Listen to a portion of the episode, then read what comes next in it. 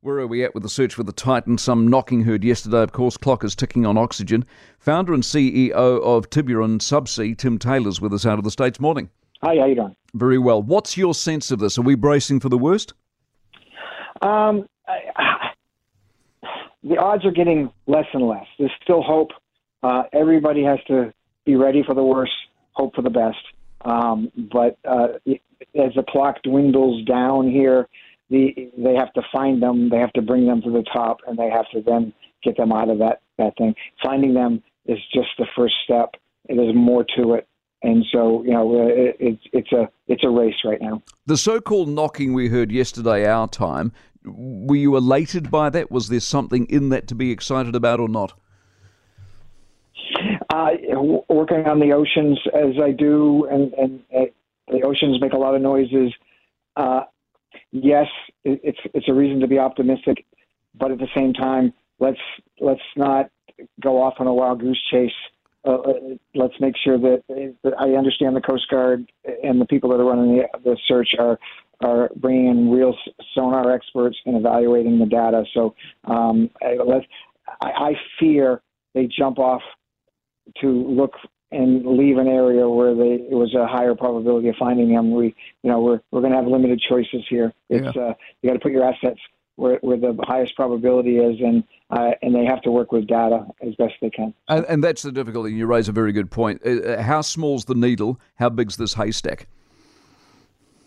Exactly, and and um, it, it it, it, it's a chart. It's like if they did this, if this happened, you go off in this direction. If they had a problem and they stay by the wreck, they're entangled in the wreck. Is this problem? If they're if they're if they're lost power but still are alive inside, there's another way of dealing with it. There's a million different scenarios based on the reality of what's happened, and you cannot. You have to tee all those options up, be ready to execute on all those options.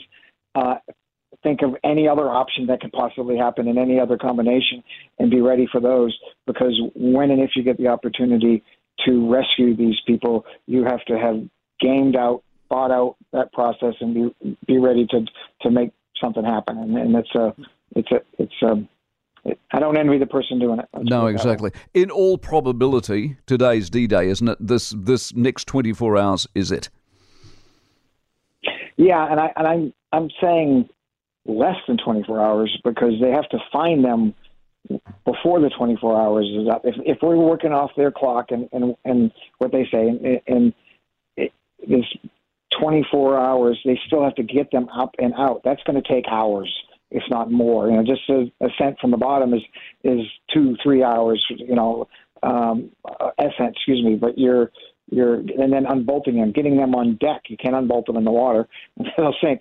So you have to get them back on deck, and and there's a there's a lot of there's a lot of uh, ifs coming off of this. So uh, um, you know, we just hope it all lines up uh, and works out for the best.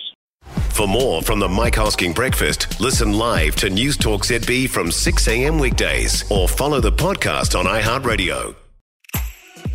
If you enjoyed this podcast, you will love our New Zealand Herald podcast, The Little Things, hosted by me, Francesca Rudkin, and my good friend Louise Airy. We focus on all the little things that you can do to make a positive impact on your life and to cut through the confusion from the health and wellness industry. Join us every Saturday to hear from the experts for all the tips and advice you need. Just search The Little Things on iHeartRadio or wherever you get your podcasts.